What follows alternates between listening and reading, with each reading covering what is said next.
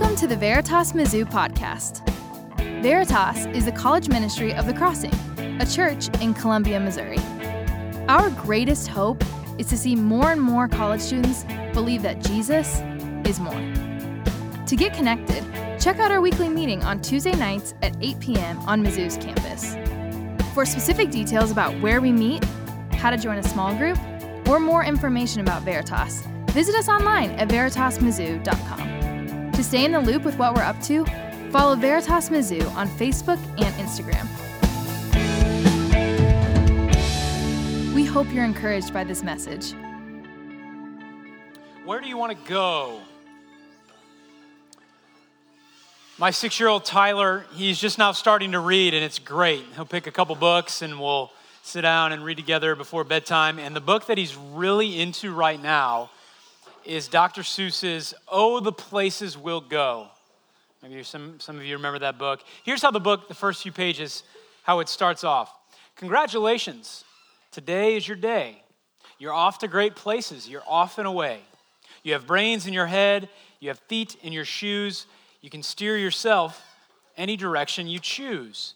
You're on your own and you know what you know, and you are the ones who will decide where to go.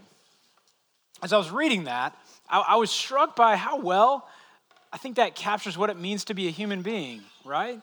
That's how many of us live our lives. We have brains in our head, feet in our shoes, can steer ourselves any direction we choose. It fits with all sorts of things that mean to be human, and all sorts uh, of, passages in the Bible hit on this reality, particularly Proverbs 19:21. It says, "Many are the plans in a person's heart." There's something about being human, regardless of if you're a Christian or not, where we just have this insatiable drive and desire to want to go places, to make an impact, to do great things, to make a difference, to never settle. So, this question where do you want to go? Where do you want to go geographically? Where do you want to go after you graduate? Where do you want to end up this summer? If you're living in the dorm, where do you want to go next year living with friends or in an apartment somewhere? Where do you want to go academically? What field are you trying to break into? What internships are you hoping to get? What are you trying to get your GPA up to? Where do you want to go relationally? Do you want more friends? If you're not in a relationship, do you want to be in one? If you're in a relationship, is it time to take that next step and think about engagement and marriage? Is it time to be out of a relationship? Where do you want to go in your mental life? Do you want to be less anxious? Do you want to be less depressed? Do you want to deal with those things a little bit better? Are you hoping to think more positively about your circumstances, about your life, about your classes, about your family, whatever it is? Where do you want to go spiritually? How are you going to get there? Banksy, he's an anonymous artist, political activist, director from England, really talented guy, whoever he is. Normally, his pieces of artwork, they sell in the hundreds of thousands of dollars. But a few years ago, he wanted to do a little bit of an experiment. And so he set up some of his artwork in a little kind of off to the side place in, in Central Park in New York City. But he priced his art at 60 bucks. Let's watch it and you'll see the effect of what happened. Let's take a look.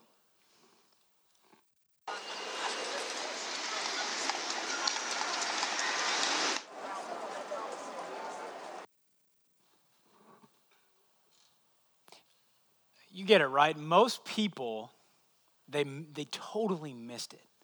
They didn't recognize that treasure that was right before their eyes. They were too busy. They were too distracted. They didn't have time to take a closer look and they just walked right on by.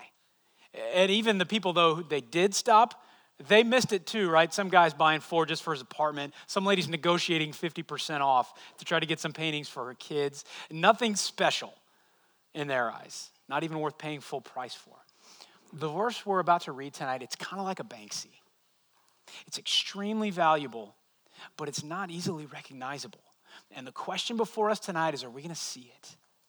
Are we going to be like the people in the video? We're we going to walk on by? Do we have too much other stuff going on, too many more important things in our lives? Or are we going to be the people that do stop, but we see the verse and we think it's a $60 portrait. But for those of us with eyes to see, this verse we're about to read, there's a treasure that's waiting to be found. And here's the verse it's the New Testament book of Philippians, chapter 4, verse 13. It says, I can do all things through him who strengthens me. Now, on an initial walkthrough, it's really easy to miss it. It's really easy to misinterpret that verse. I think sometimes Christians, we think the takeaway from that verse is just that Jesus is there to help us get us to the place we want to go. Jesus is there to help us get us to the place we want to go. He's there to help me achieve my goals, my dreams, my plans. Uh, we could even dress it up really nice and it sounds really good. You know, something like, look, I'm not strong enough to get to the place I want to be at on my own. But Jesus is. You see, He's the one who strengthens me. And so I'm going to reach out to Him in faith, in humility, and weakness. And when I do that, Jesus is going to honor my prayers and He's going to get me to that place that I want to go. I can't get there, but Jesus can. He'll take me there because it's going to show without a doubt that He's the one with power, that He's the one who strengthens, He's the one who can overcome any and all obstacles in my path to get to that place that I want to go just like if you ride it or you on on a car ride through a crazy ice storm and you make it through the ice storm, you're going to sing the praises of that car. We'll so too with Jesus in a lot of ways. And when he gets us to that place that we want to go, we're going to sing his praises because he got us there. That's a very understandable, a very natural read through, but I think it's a $60 interpretation. I think it's wrong. I think we're missing it. I think we need to take a little bit closer of a look. Now, let me be clear. Jesus does for sure have the power to get us to the place that he wants. And if and when we do arrive at a place that he wants, we should for sure give Jesus the glory and the power and the praise. We should attribute those successes, whatever they may be, to him. But, but, but what I hope you see is that if we're not careful, if we don't have eyes to see, if we walk on by, or if we just kind of take a surface level look at that verse, we're going to start getting more focused on that place and less on the person. We're going to start being more focused on the place and less on the person. If we're not careful, our love and our devotion and our praise of Jesus can become contingent upon Him getting us to the place where we want to go. If we're not careful, I think Jesus can become sort of like an Uber driver. Yeah? What's the relationship you had with your last Uber driver? You know, you looked him up, said, hey, hi, Joe, Sally, whatever their name was, right? Evaluated the smell of their car. Maybe it smelled a little weird, that's fine. But, but they took you to a certain place, and you put their trust in them to get you to that place. And when you got there safe and sound, you said thanks. You paid them, maybe even gave a nice little tip if their car smelled better, what I do. And then you moved on with your day. That's what you do. The place was more important than the person. Is Jesus your Uber driver? Is he only your means to get you to the place that you want to go, wherever that may be? Do you only reach out to Jesus when you've got some place to be? What happens, though, when you and I, when we don't end up in that place that we want to go, when we can't get there?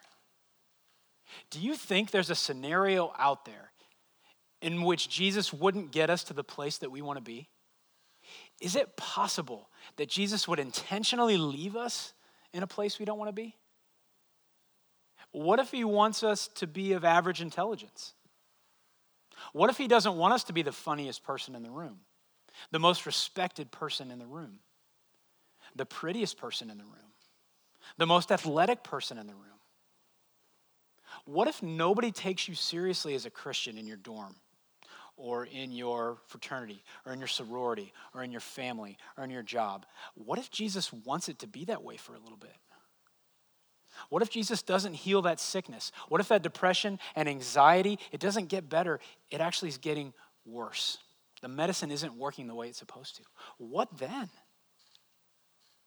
You see, it's one thing to love and to serve and to follow Jesus when we're getting to the places we want to be. But to love and to serve and to follow Jesus when we feel like we're stuck, when we're not getting to the places that we want to be, that's something altogether different, isn't it? How do we, here's the question How do we love Jesus and follow Jesus and serve Jesus and believe that He's more when we're stuck in a place that we don't want to be at, when we know and feel like we need to be somewhere else? Then what? Remember, remember Philippians 4:13, it's a Banksy. There's a treasure here that's going to answer that question, and we can't move on too quickly. We got to take a closer look. And what we have to do is we back, have to back up a little bit to verse 10. So, Philippians 4, back in verse 10. I rejoiced, as Paul speaking, I rejoiced greatly in the Lord that at last you renewed your concern for me. Indeed, you were concerned, but you had no opportunity to show it. Okay, little context here. Paul is writing to a church in the ancient city of Philippi. And this church had partnered with Paul and supported him in his ministry efforts for a really long time. They were a model church in a lot of ways because they were concerned for Paul. But we learn from this verse they're concerned for Paul, but they have no opportunity to express that concern. You see, this is because Paul, at this point in time, he's out on the ministry trail. And he's kind of lost touch with this church, and the church has lost touch with him. They don't know where he is, they're not sure how he's doing. That is, of course, until Paul wrote this letter to them. We continue on in verse 11. I'm not saying this because I'm in need, for I have learned to be content whatever the circumstances. What? Did you, did you just hear that? Paul just said something profound. I have learned to be content in whatever the circumstances. Okay, couple, couple things to get from there. The word content that has the sense of being self sufficient, of being pleased, of being satisfied, of not needing anything else, being okay in the place that he found himself. But, but notice, Paul didn't just wake up one morning and go, oh, you know what? Oh, well, turns out I'm content. How about that? No, he had to learn how to be content. It didn't come naturally, he didn't stumble upon it randomly. He had to learn how to be content. He had a choice to make. It took time, it took effort, it took practice. And over time, slowly but surely, he learned how to be content. Last one. Notice where and when Paul was content. Whatever the circumstances. Stop and think about that for a second. Imagine any circumstance possible that you could be in whatever the circumstance, whatever the place, Paul is content. He lists some specific places where he has learned how to be content. Verse 12, I'm going to read it and then we'll go back through it. I know how to be brought low, and I know how to abound. In any and every circumstance, I've learned the secret of facing plenty and hunger, abundance and need. Uh, let's start at the beginning. How to be brought low. This is most likely uh, a reference to a time when Paul was humbled when he was humiliated, when he wasn't given the respect he deserved, when he wasn't taken seriously, when he was made to feel like he didn't matter, to the point of physical intimidation and violence, when he lost his status and his prestige. You ever been to that place? Are you in that place now? Have you ever asked Jesus to take you out of that place? I know I have. Here's another place he was in. Paul says, I know how to abound and I know how to face plenty. Paul probably is speaking about a place where he's in abundance, where he's rich. Definitely a reference to material abundance and richness, right? He speaks of this later on in the verse when he says he knows how to face abundance. You see, Paul's been in places where he had plenty of material things. He's in a comfortable living situation. He's got plenty of food on the table. No need to worry about where he's going to be sleeping tomorrow or where the next meal is going to be coming from. He's living the good life in the ancient world, anyway, materially speaking. But it's not just material abundance and plenty, right? It can be broadened. Paul's been in places where he's rich spiritually, where he feels on fire for God, where he's motivated and driven and passionate about loving God, about serving Him. And maybe you're there now. I find this really interesting. Paul, that phrase, he says he's facing this place of abundance and plenty as if that's somehow some sort of threat. You ever think about that? Why? Why would abundance and plenty, why would that be a threat? Well, remember a couple weeks ago, I talked about uh, how important it is that we feel our need for Jesus, that we never move on from our need for Jesus. I think that if we're in a place of abundance, if we're in a place of plenty, our sense of neediness, it drops. It's dulled. We don't feel it as much. I think this is why Paul says he has to face these circumstances as if they're a threat, because it could lessen, it could dull his need for Jesus. Paul also says that he was facing hunger and need. Right? He found himself in places where he didn't have many material things at all. No running water, nothing for cleaning, nothing for showering, not a lot of food on the table. Probably didn't have a stable place to sleep. Maybe was in situations where he's not sure where he's going to be sleeping tomorrow night. Definitely didn't have Starbucks. Davis Patrick just died a little bit inside. He's uncomfortable now. So being brought low, abounding and in plenty, facing hunger and need, no matter the place, Paul learned how to be content. How? Well, there we get to our Banksy. Philippians 4:13. I can do all things through him who strengthens me. You see, when we slow down a little bit and when we take a closer look, we see that doing all things, that doesn't mean getting to the places we want. That doesn't mean we use this as a sort of triumph, triumph, triumphalistic, that's a hard word to say, triumphalistic verse to say we're going to do it. No, being, it means being content in the places that Jesus has for us. Do you hear how radical that is? I mean, just stop and think about that for a second. Any place you find yourself, no matter how difficult or how amazing uh, it might be, ultimately being content in that place, no matter what, can you imagine that? If you're not a Christian, that might seem too good to be true. If you are a Christian, that might seem too good to be true, right? It does to me. Remember I, that, that question that we asked earlier? How do we love Jesus and follow Jesus and serve Jesus and believe Jesus is more when we're stuck in a place we'd rather not be?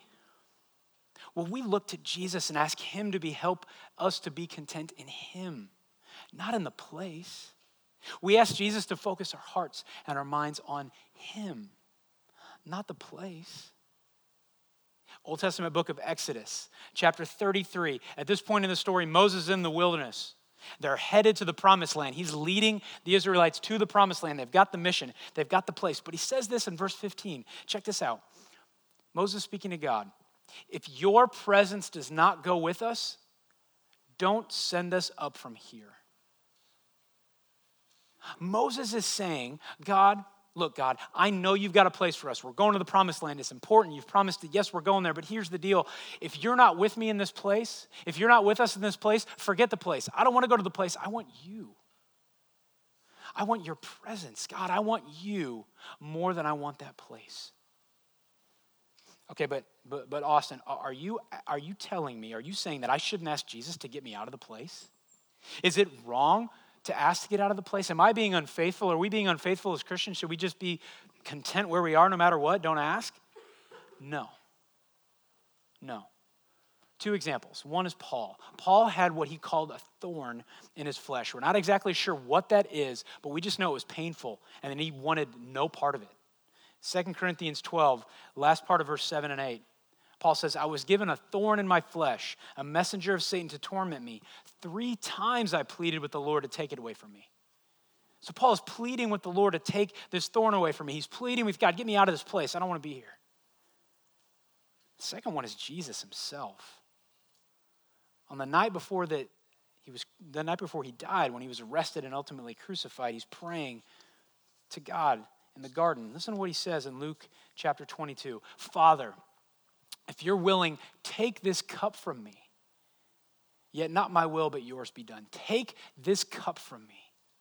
The cup is a reference to the wrath that he would experience from God to atone for the sins of the world, past, present, and future. Did you hear what he asked? He said, Take me out of this place. I don't want to be in this place. And yet, what did he do? He said, Not my will, but your will be done. By all means, ask Jesus for the places that you want to go, the places that you feel like you need to go. Ask for that. That's fine. But here's the deal we ask with an open hand. And we end the ask like Jesus did Not my will, but your will be done. We ask with a heart that is content in the place that Jesus has for us today. Here's what I do, want to do for the rest of the time. I just want to talk about some ways that we can learn how to be content in the place God has us. Remember, nobody wakes up and goes, huh, you know, content. How about that? No, it's learned. It's a process. It's hard. It's difficult, but it's possible. So, what are just some ways that we can learn to be content? Here's the first one. And I, to my shame, this is what I thought of the last. How about we ask for it?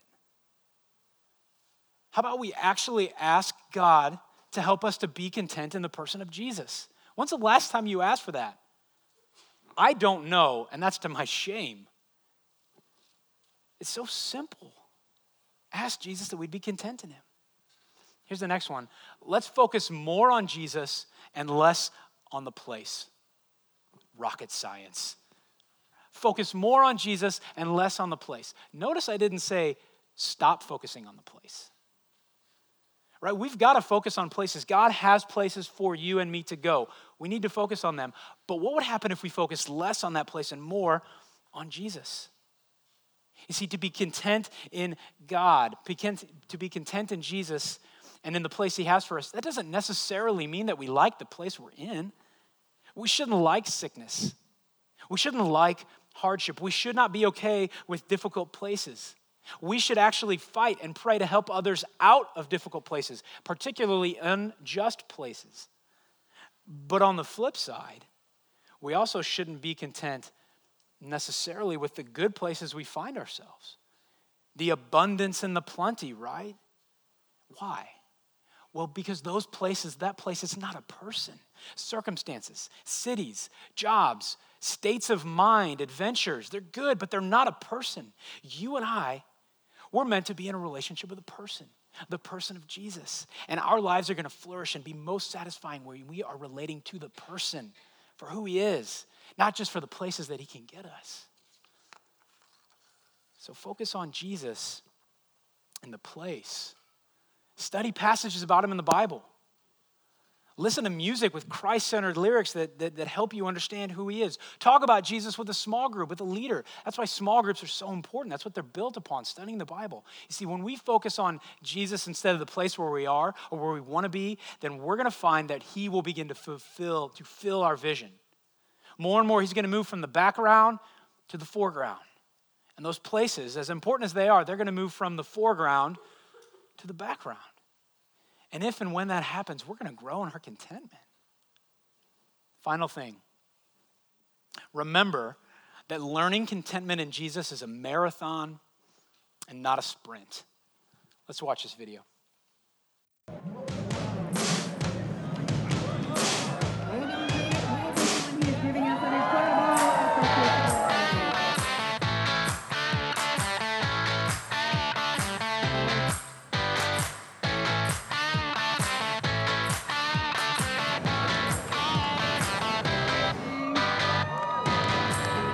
Trying to survive something like that for two hours would be, be almost impossible. It's, it's unreal that somebody did that.